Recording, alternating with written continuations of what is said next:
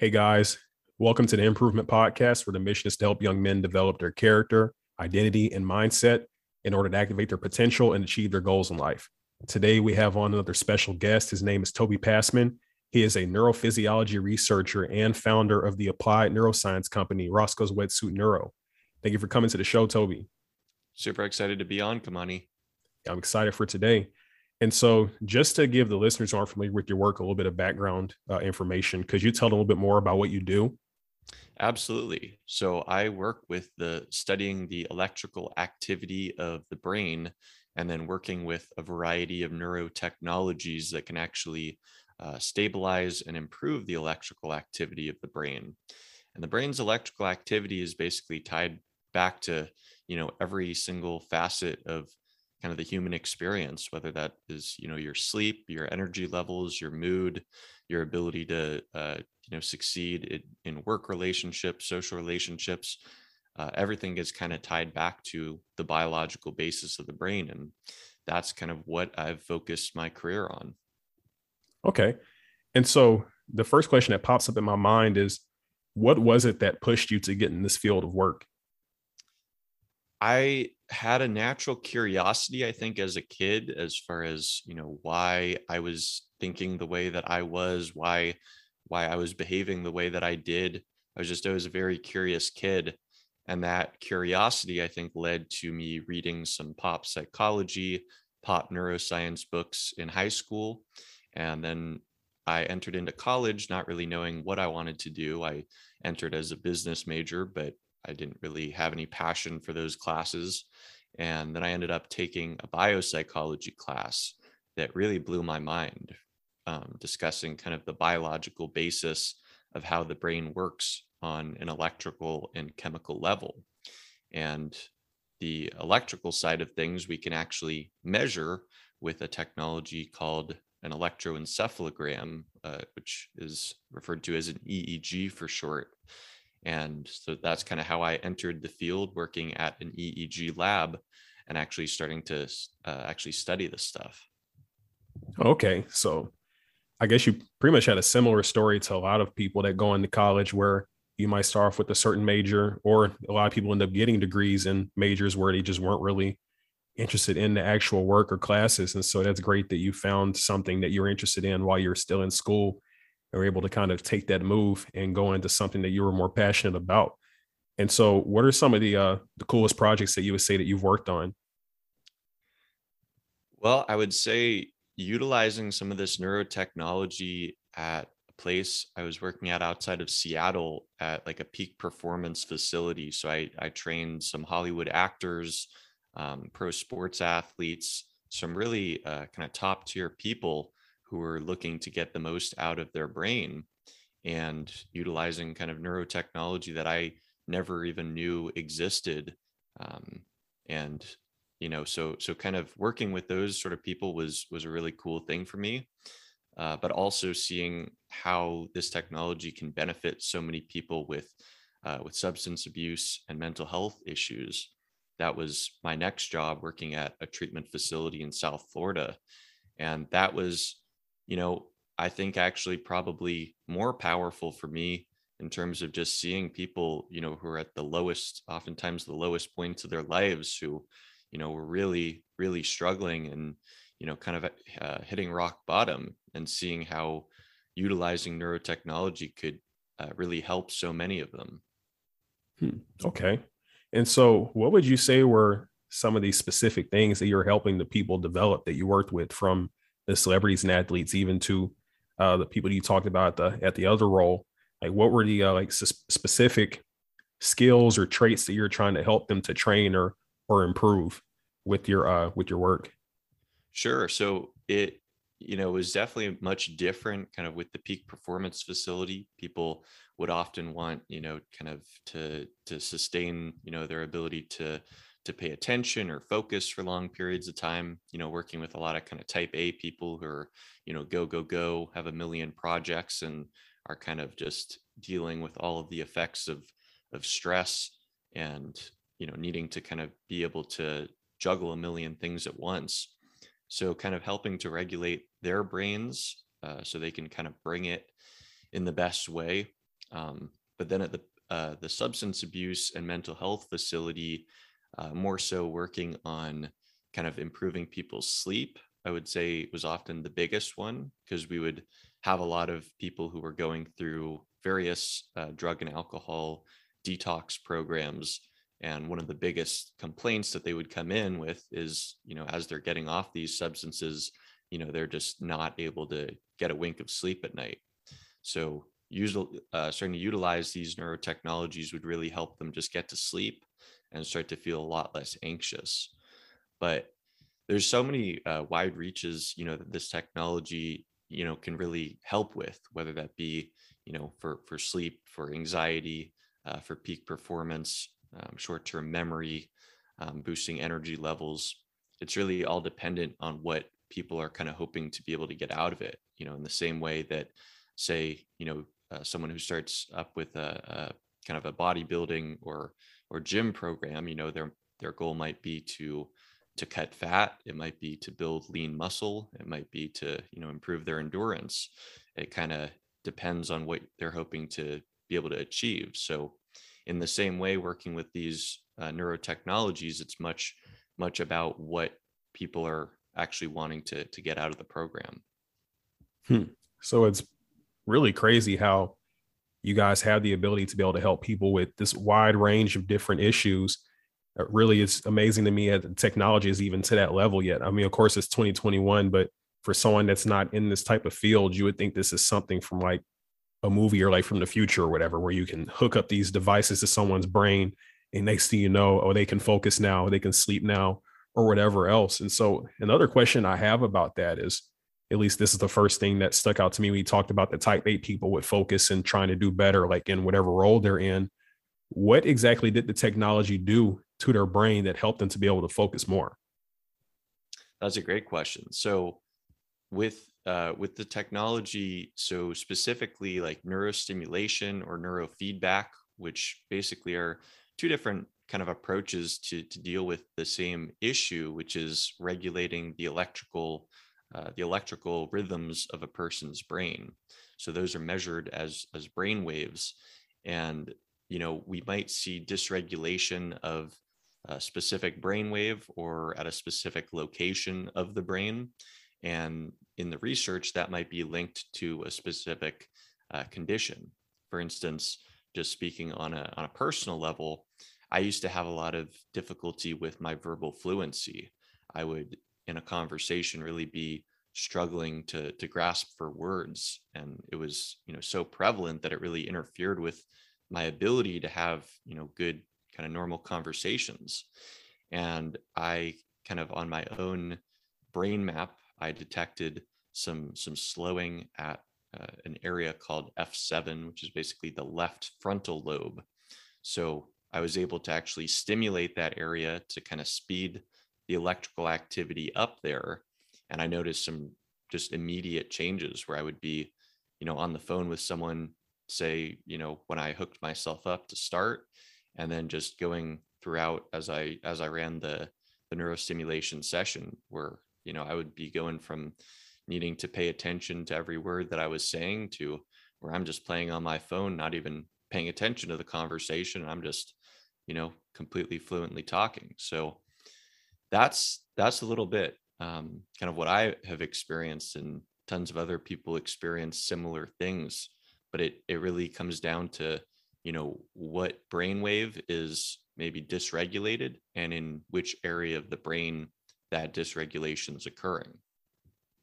Oh, okay. So I see now that makes sense. And so it kind of reminds me of like blood testing, where like when you go to the doctor, how from that they can see different shortages you might have in different areas, like with your platelets or your red blood cells, and they can figure out what underlying conditions are. So it's kind of like the same thing, except for your brain, where it runs like this test and you can see the different areas where you might not be operating at like maximum performance. Is that what you're saying? Exactly. I think that's that's a great analogy. And I think, you know, when you think about, say, if, if you had a heart issue, you know, and you went to a cardiologist, they're not going to just ask you to describe, you know, how it feels. They're actually going to run, you know, a EKG or stress test. You know, they're going to actually really examine the organ in which they're treating. And it's it's kind of odd that for so long, you know, with psychiatry and psychology, we've just kind of blankly, you know, kind of given people psychiatric medications without really taking uh, taking these kind of biomarkers per se of how their brain's actually working, because you know what what work what is going on with with one person's brain might be completely different than the next person, and they might do they might respond to com- to completely uh, different courses of treatment. But we're not going to know that until we actually kind of take a peek under the hood and evaluate the electrical activity of their uh, of their brain with one of these tests. Okay gotcha. And so my next question is whenever you do these diag like the diagnosis or whatever do you kind of have an idea of what in that person's life is causing them to have these different shortages in the brain waves in these certain areas? Like let's say for uh for focus like diet or stress like what would you say are some of the things that cause them to have these shortages that you notice when you do the brain mapping so that's that's kind of the million dollar question right there and that's something sometimes we can figure out you know so so it's always essential that um, with whatever setting we're doing the brain maps in that we also kind of get a thorough uh, kind of health history, kind of review someone's whole like medical history, uh, see if they've had any blows to the head, you know, concussions, even ones from long ago, ones, you know, where they, you know, fell off the steps, you know, when they were four years old. That can oftentimes still lead to kind of long term uh, changes in the brain that might still be affecting them up to this day. Other times, yeah, it could be the result of, of kind of chronic uh, poor sleep, um, a bad diet, a combination of, of different kind of envir- environmental factors, could be genetics. And it's not something that we necessarily are always able to uh, get a really uh, firm grasp on, but it is super important to to kind of get an idea of you know whether someone is kind of living sort of a, a brain healthy lifestyle because the technology we work with it's the way I see it, it's kind of you know another tool to have in your sort of you know kind of mental health toolkit per se. But if you're not getting you know enough sleep, if you're you know sleeping two hours a night and eating Cheetos, it's going to be a lot more difficult to achieve the sort of results that we're work uh, that we're trying to achieve with this technology if you're not really focused on the basics. Okay, so that makes sense. Of course, you know, the type of fuel that you put in your body is going to have a direct effect on how it functions. It's like putting regular gas as opposed to like premium gas, at least I would think. And so, and that, the next question I have is um whenever you're going through the process of learning about these things, what were some of the habits that you had that were limiting your function that you had to change to be able to function at an optimal level? Mm. Can you elaborate a little more on that question? So you talked about sleep and other things and diet that could potentially limit your brain from performing at the maximum level. And so what I'm asking is what were some of the changes that you made in your life after gaining this knowledge that were um, I guess different from what you had done in the past? I see what you're saying. Yeah, yeah, yeah. So I definitely changed my diet a fair amount. Definitely started eating a more kind of ketogenic, low carb diet. Um, we've kind of found in research that uh, kind of consuming a lot of good quality fats are actually really essential to the brain, kind of contrary to what we've in at least in the Western diet kind of been told, you know, the, the sort of food pyramid where told to eat lots of grains and you know it's it's not necessarily the best idea for cognitive performance so definitely incorporating lots of, of healthy um, kind of coconut oil butter uh, you know bacon, uh, you know, other kind of, uh, uh, you know, eggs, lots of that stuff in my diet. And I would say also finding ways to kind of calm my nervous system down. So I noticed that, I mean, that basically, you know, stress and kind of chronic stress really takes quite the toll on the brain. And if we can figure out ways to sort of deactivate our fight or flight response and really calm our nervous system, whether that be, you know, for me personally, I found uh, like meditation or yoga to be tremendously beneficial for me in sort of just uh, kind of reducing reducing that kind of overactive overactive uh, uh, sympathetic response and has enabled me to actually like think so much more clearly by actually kind of slowing down kind of slowing down to speed up per se. You know whereas kind of oftentimes we think about like okay how can we make our brains work faster you know and and speed up our our performance? But oftentimes if if your brain is is actually kind of working too quickly that can actually hamper your performance because your, brain is already working fast enough the anxiety is actually potentially uh, robbing you from that you know kind of peak performance hmm that's that's a perspective that I've never heard actually before, where you talked about how trying to get your brain to move too fast can also cause negative effects. Because you know, I know I do brain games on my phone, and so I don't know if that actually helps or not. But it's just interesting to think that if you're putting too much of a load on yourself when it comes to like trying to develop your brain, it can give you worse results. So that's interesting to think about.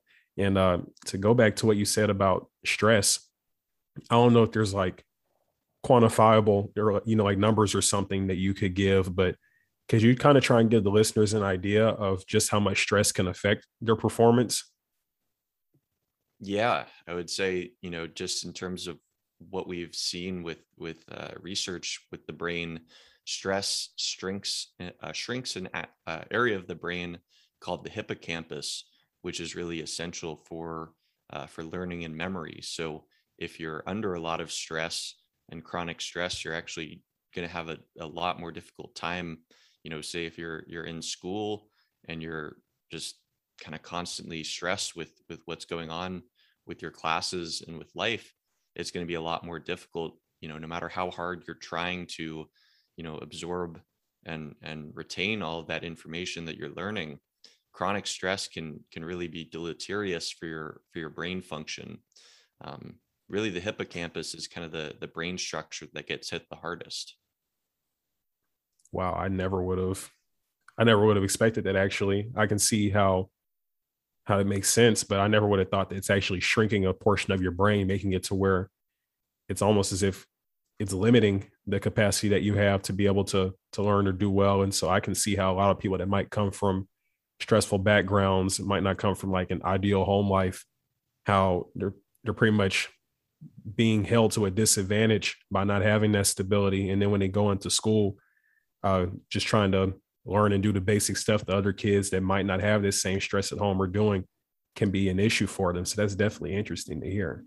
And to give you another example, you know, if if you've probably ever had the experience or the listeners have had the experience of, you know, if you've say put in tons of effort to prepare for a presentation and you know you've rehearsed it so many times with your your you know in the mirror or whatever and you feel like you have it down pat and then you get you know you get up and go in front of the whole class and your mind just draws a blank right? I mean that's that's a pretty common experience with kind of with public speaking and that's what's happening there is is that's a different area of the brain um, where the the frontal cortex, kind of the, the frontal lobe, the, the area of your brain that's really in charge of a lot of thinking and kind of long-term planning, executive function, uh, the blood flow kind of completely is is blocked and gets diverted to you know your muscles and and you know to to respond as if there was like a you know something that was really threatening your life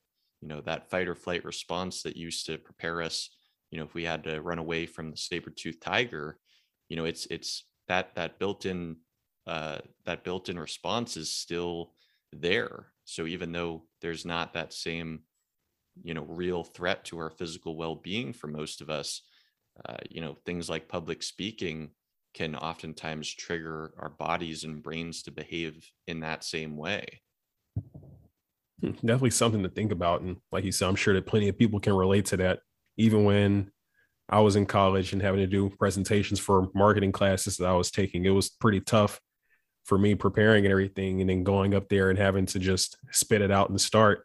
I mean, luckily I got it done, but I can definitely see what you're saying where there were times like during the presentation where I might kind of blank on what the next thing was, but then it would come to me like right at the last second. And so that's probably from the stress. Exactly.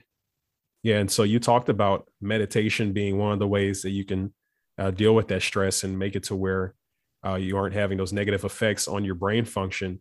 But uh, something that I've heard about at least and that I've tried has been like CBD oil and MCT oil. And so I just wanted to ask your opinions on that. I know like with CBD, it's supposed to help with like inflammation and, and stress and that sort of thing. And then with the MCT oil, what I heard about that is that apparently it replaces some sort of lining in your brain or, or something to that effect that helps you like just with overall brain function.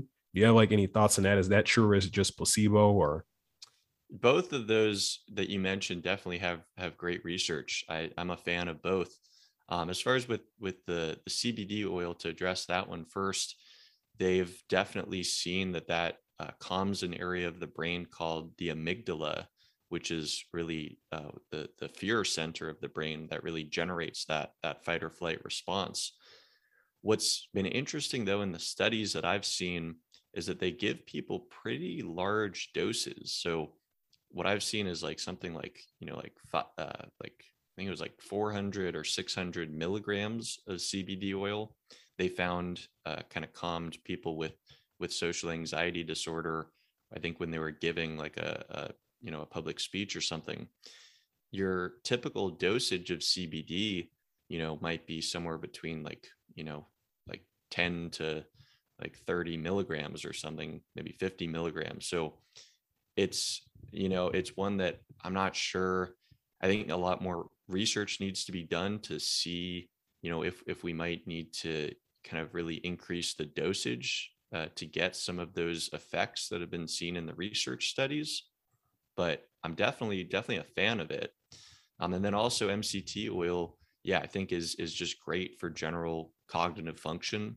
So what that's going to do is, uh, so so MCTs are basically the uh, um, sort of the derivative of coconut oil, and it's just a great fat source. As I was talking about earlier, fat being really good for the brain, good good uh, good sources of fat. And what that actually does is helps the brain burn uh, what are called ketones, which are uh, the fat bodies um, instead of what we usually burn is, is glucose, which we get from carbohydrates. Our brain actually runs way more efficiently on ketones. So it's actually like what you were saying earlier about kind of putting a higher grade of uh, gasoline into our cars.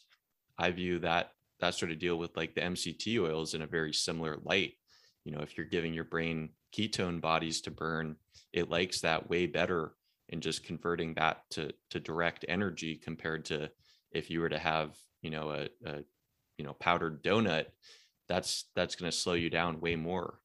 So definitely a fan of mct uh, a couple other ones that uh, that that you didn't mention that i think are just worth mentioning for people that, that are work you know wanting to combat sort of stress and anxiety I would say magnesium is is a hmm. mineral mm. that a lot of us are deficient in, and taking uh, taking magnesium, you know, either before stressful situations or uh, just uh, like before sleep can be super helpful for people if they struggle with just kind of racing thoughts at night. Another one being L-theanine, which is a calming amino acid found in green tea. So that's like you know if some of the some people like get sort of jittery effects from uh, drinking a cup of coffee but maybe they experience kind of a, a more relaxed sensation from a cup of green tea what's going on there is the the caffeine and l-theanine are very synergistic. So the caffeine kind of revs you up a little bit and l-theanine puts you into a, a bit of a more relaxed state uh, where you're generating more alpha brain waves, which are really important for kind of uh, stress reduction and relaxation. So, so definitely those couple too, I think are are great options for people. You know, safe, really safe, natural options for people to play around with too. Okay, so the magnesium, that's a new one. I haven't heard about that before, but I guess in a way, I kind of have some knowledge about the L-theanine thing that you talked about because I drink green tea every morning well kind of like a mix and so when you put the uh the mct with the green tea and like this other one it makes like some sort of combination that's supposed to be really good for your energy and mental focus it's called titanium tea i don't know if uh you you're familiar with like I think it's Tim Ferriss they came up with it, but that's where I got the idea from. But you take green tea and you also take this other one called I think pu'er tea. I don't really know how to pronounce it, but I have like a, a big box of them. And you take both bags and put it in, and you also add your MCT oil to it. It's like that whole mix apparently is supposed to be really good for your brain health and also for your energy do you notice like a, a difference like say the effects drinking that compared to if you were just to have a cup of coffee yeah so actually the reason why i got into tea is because coffee had upset my stomach but um i definitely did start noticing a difference and i made that part of my morning routine it seemed like i was able to get like the get the gears turning a lot quicker uh, from waking up as opposed to just waking up brushing my teeth and hopping on the computer for work so i definitely do think that it made a difference yeah. Yeah. And I mean, it's a great idea to to put your body in a kind of fat burning mode right in the morning, you know, with with the MCT oil. Um, it's great to kind of stabilize your blood sugars throughout the day. So yeah, I mean, I think Tim Ferriss is is a guy I've uh, you know been been a fan of his work for years, and he definitely definitely knows what he's talking about. So I uh, I've got to try out that concoction myself yeah, the funny thing about it is that I didn't even read about it in a book or like on a blog from him or something like that. I was just looking for different remedies for those symptoms because I noticed that I would it would be hard for me to like get it going and I would get tired in the middle of the day. And so before I was just drinking green tea. And so then I find out about this titanium tea, what he calls it. It's actually not actually like, you know, his own tea. It's just the mix, like I was saying. And I started to notice better results with that. And so I've kind of been doing it ever since. Nice. Yeah. And so uh, I guess the next question that I have for you is um, for people who, let's say we you talked about like some of the things that you struggled with when when you were younger. I remember one of the things that you mentioned uh, when we had our call to to get acquainted beforehand was how one of the things he struggled with the most was like social anxiety. And so, something that I'd like for you to kind of touch on is what is the science behind social anxiety? Why do a lot of us feel it? And then after that, it'd be great if you could also give like some tips, natural and you know through your treatment that people could use to combat that. Absolutely, and I think it it ties great into the conversation that we've we've already been having because you know social anxiety isn't you know the the the biological basis for it is pretty similar to other forms of anxiety which basically is, you know, kind of an overactive fight or flight response. Uh, there's too much activity in the amygdala, which we were talking about is kind of the fear center of the brain.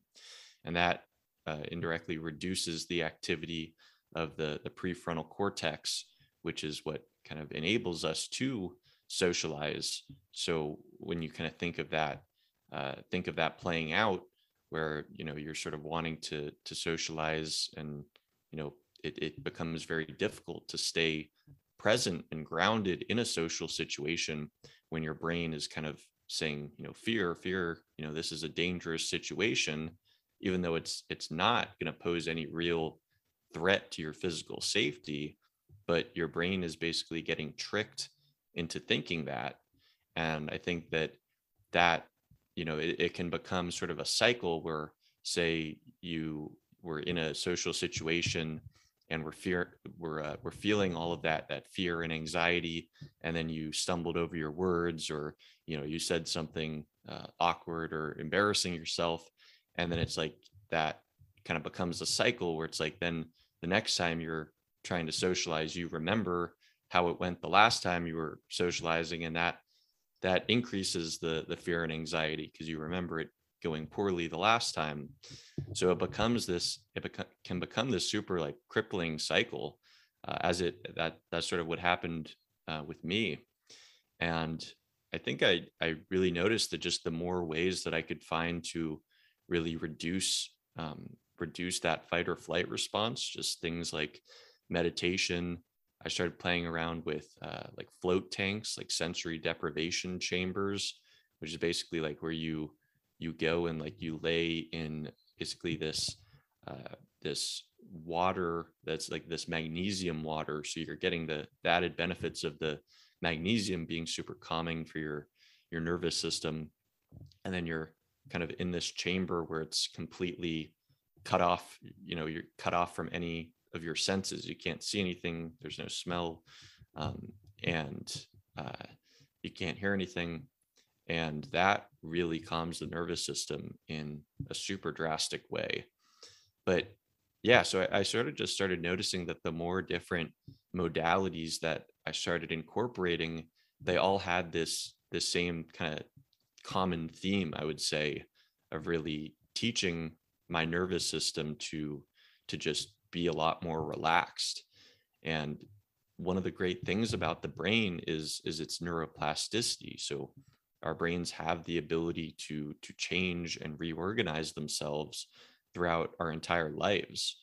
So you know if if you're uh, you know say you were so, super socially i was very socially anxious when i was 18 but doing a lot of these different utilizing a lot of these different modalities I was able to kind of gradually see improvements in my social anxiety, you know, as I started entering into, you know, my 20s and now mid 20s. And it, I think that just speaks to, you know, the power of the brain to to change based on the inputs that, you know, you give it. So yeah, uh, the brain's super malleable and it just needs to be taught, you know, if if you're wanting to behave in a much less anxious manner if you can just figure out ways to calm the nervous system no matter what it is uh, it's going to usually result in a lot of benefits. And then another kind of thing i would just add is what i was saying before about you know the verbal fluency was i think uh, just a component of my social anxiety that you know i think was i i just sort of attributed attributed that to you know just being nervous in social situations. I thought that's what was just causing me to sort of you know freeze up and uh, not think of the right word to say. But then when i actually did a, a brain map on myself and saw that slowed activity in my left frontal lobe and actually saw you know then started doing the research and saw that that slowed activity was linked to difficulties with with word retrieval word retrieval and verbal fluency uh, you know, I worked then to, you know, with the neurostimulation protocol and work to actually speed that activity up as I was talking about before.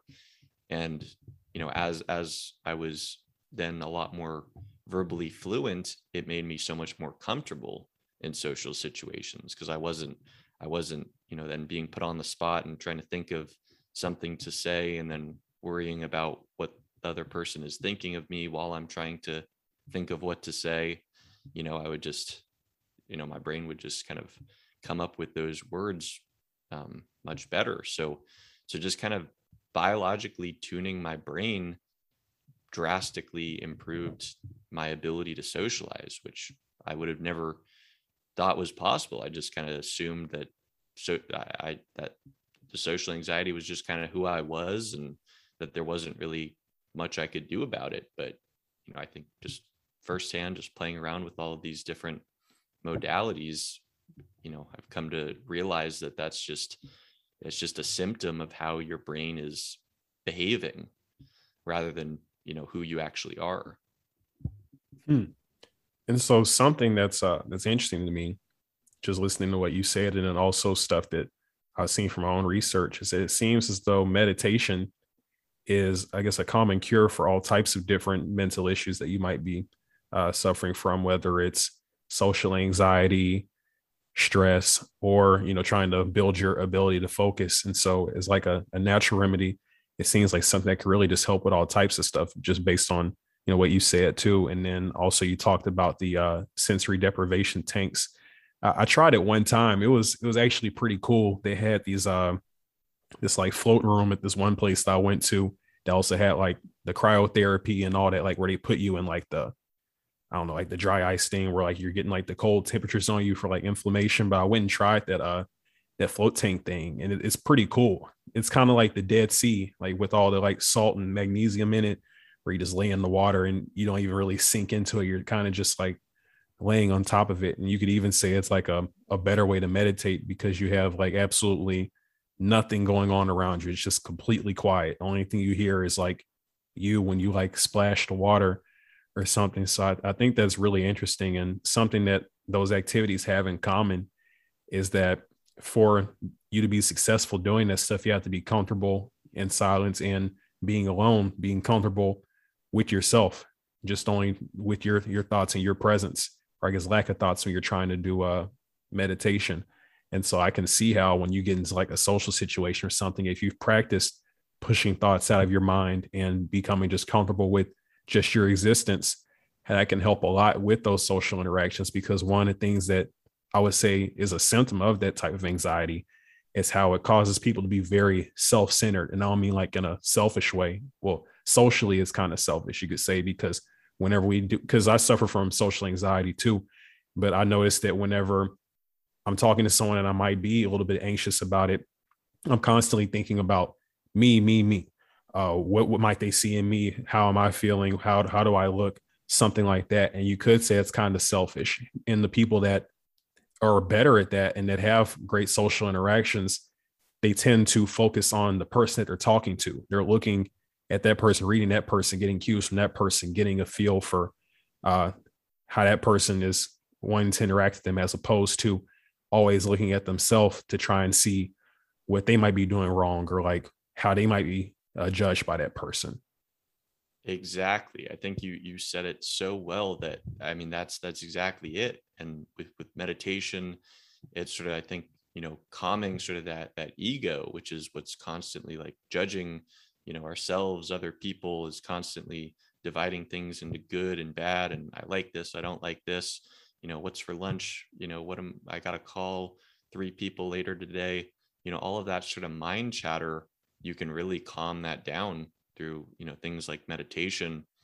Um, but yeah i mean i think once you once you realize that that's just a part of your brain or or really a better way to put it would be it's a, a network of your brain called the default mode network that's really in charge of kind of constructing your your sense of self. And that's what's kind of being on high alert if you suffer from social anxiety when you're in these social situations. You're you're feeling like everything is sort of a, a threat to your your sense of self. You're wondering what what does this other person think of me? Am i coming across you know in the best way? And rather than what you're saying like you know just paying attention what what is this? What is what can i learn from this person? What what is what are they saying that's contributing to the conversation? Rather than just being like preoccupied with well how am i going to how am i going to respond once they finish talking so I, yeah meditation i think can be hugely beneficial in sort of helping to kind of calm that that system of the brain down. Yeah i mean i think that's great. Uh, because one thing i also say is that whenever you get into that mode of looking at them and not always reflecting on yourself in the conversation it makes it to where you it, it seems like it just flows better because you're looking at things that they're saying and you're kind of getting a feel for what their interests are and what lights up their eyes as opposed to just thinking okay how do i stop myself from looking bad? And in the end it leads to you having better conversations i would say. And so i think that's a very interesting point that we brought up i'm glad that we touched on that. I feel like that could help a lot of people that might suffer from the same thing. Yeah and, and especially people i mean i i i used to not even realize that i was i was doing any i, I didn't realize that certain people interacted with the world in which they didn't have this level of social anxiety you know i i thought it was just normal to to feel tense and be wondering a million things about you know what i was going to say next. And i would almost sort of rehearse what i was going to say next like in my own head i would almost have my response to someone like you know canned in a way. And it's just like not like a natural way to to conversate you know like what you're saying is i feel like really the practice of like mindfulness like staying really present with with the other person with what they're saying and then it you start realizing that it naturally kind of gives you the next thing to say you know if i'm if i'm listening to you know what you're saying kamani then my response you know th- there was is going to be something from what you've just said that's going to trigger my brain to know how to respond to that. I don't necessarily need to you know sort of be up in my head you know rehearsing some some kind of canned response. And it's funny that you say that that uh that was your experience where you felt like everybody suffered from the same thing. If anything i feel like it was kind of the opposite for me or at least maybe I was just only paying, maybe I was just only paying attention to the people that I felt like didn't struggle with that because it seemed like all the people that were doing what I wanted to do in life or that I respected, it seemed as though they didn't have that issue. And so I felt like something was wrong with me. I would wonder why is it that I can't be that charismatic or you know get these certain result, results socially, but that person can. That person is normal. I'm, I must have some sort of issue with me that I need to to figure out. And in a way, I guess you can say it's kind of true because you know if you look at the social anxiety, it is like a personal issue, and I would say a lot of it came down to uh to confidence. But yeah, like with those people, they just happened to develop that skill, whether it was you know through their upbringing or maybe just through the hard work that they might have had to put in to to make change to where they could finally get their own head and truly connect with people. Exactly.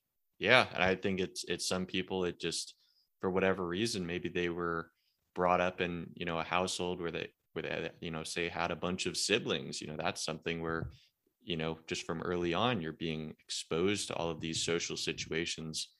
You know i i was an only child not to say that's necessarily the the cause of my social anxiety but i have just wondered you know it's like i had so much time to you know play you know be by myself and pay attention to my own thoughts and be focused on whatever you know with school but i lacked a lot of that kind of early like social experience that i think then i had to sort of uh, you know work on developing those social skills later on whereas you know some uh, you know another person that that may have just come naturally to them and maybe they would have had to spend a ton of time you know figuring out how to pass algebra you know whereas that just was something i didn't even think about. It just came naturally to me. So yeah it's it's i think what what's super important though for like anyone that's that's listening who suffers with social anxiety you know no matter how crippling it is right now i think just understanding that that's that's not who you are. That's just the uh, the sort of result of the way that your brain is functioning right now. And that's not at all uh, fixed. You can do tons of things to change and improve that.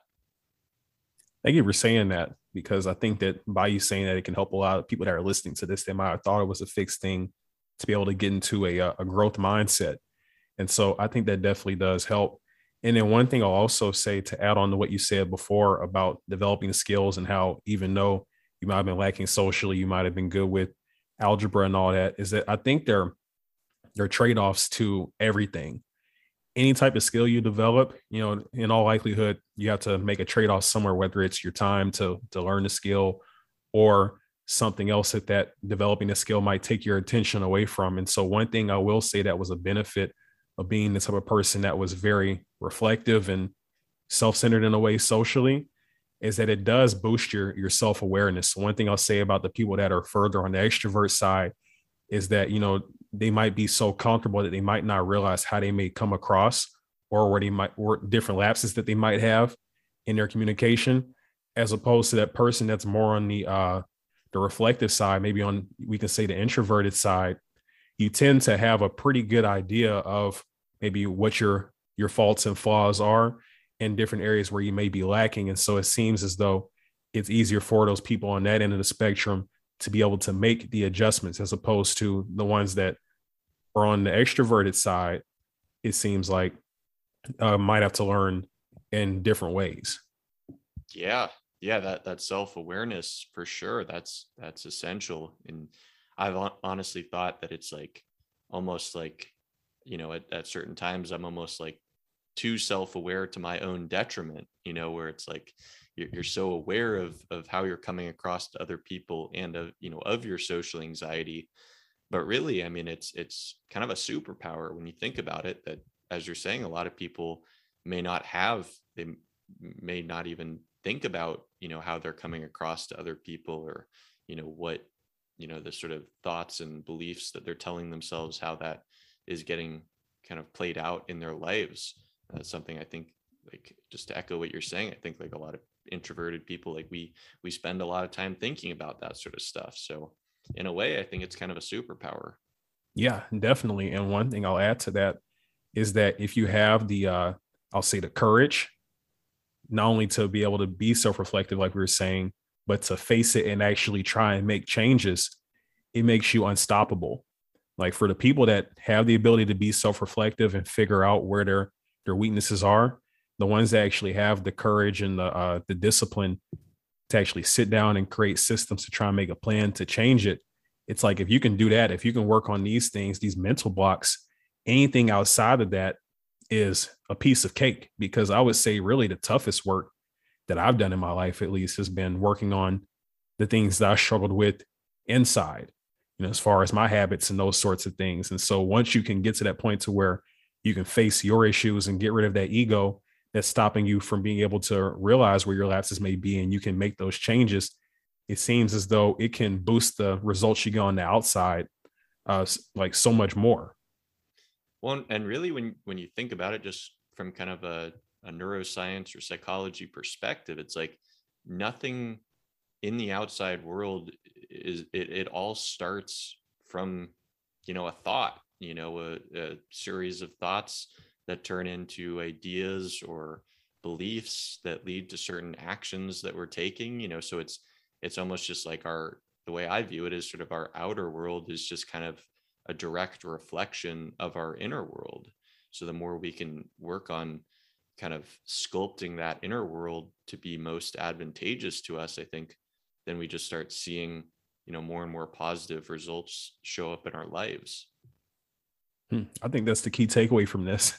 And so for those that are looking to do that inner work and might be struggling with some of the things that we talked about, we talked about uh, you know, natural remedies and things like meditation, uh, other mindfulness practices and that sort of thing. But where could the listeners find you if they decide that they want to take some different methods that are, I guess, not traditional, like things that are like along with what you do? Sure, sure. So, well, to start with, just if people want to find out more about um, different kind of, uh, you know, exercise and how diet, nutrition uh, impacts their brain and how they can kind of start hacking some of that stuff, there's a six steps to better cognitive performance uh, PDF that I offer people if they just sign up for my newsletter at uh, roscoe'swetsuitneuro.com. Just sign up for our newsletter and we'll send you that. Um, just six easy ways that you can start right now and in directly impacting your cognitive performance. And then, yeah, for people, uh, for people who are interested in utilizing uh, whether it be nutrition, exercise, uh, sleep hygiene, uh, different sort of nootropics or brain drugs, uh, smart drugs who want to get kind of more in depth with this stuff. I do offer neuro health coaching, and you're I created a, a special uh, uh, deal for your listeners if people um, go to roscoe'swetsuitneuro.com and use the code HIM21 they can receive 15% off their first neuro health coaching session. Okay, great. And so uh, overall, I think we offered a lot of value in this episode, and I'm sure that uh, with the promo and everything, you'll definitely offer a lot of value to those listeners that want to try out your services. And so, thank you for that. I really appreciate it. And so, that pretty much wraps everything up. But yeah, thanks again for coming on the show. I really appreciate it, man. And I hope you enjoy the rest of your day. Likewise, I, I appreciate your your really insightful questions and comments. Yeah, thank you for that. All right, then take care. Likewise.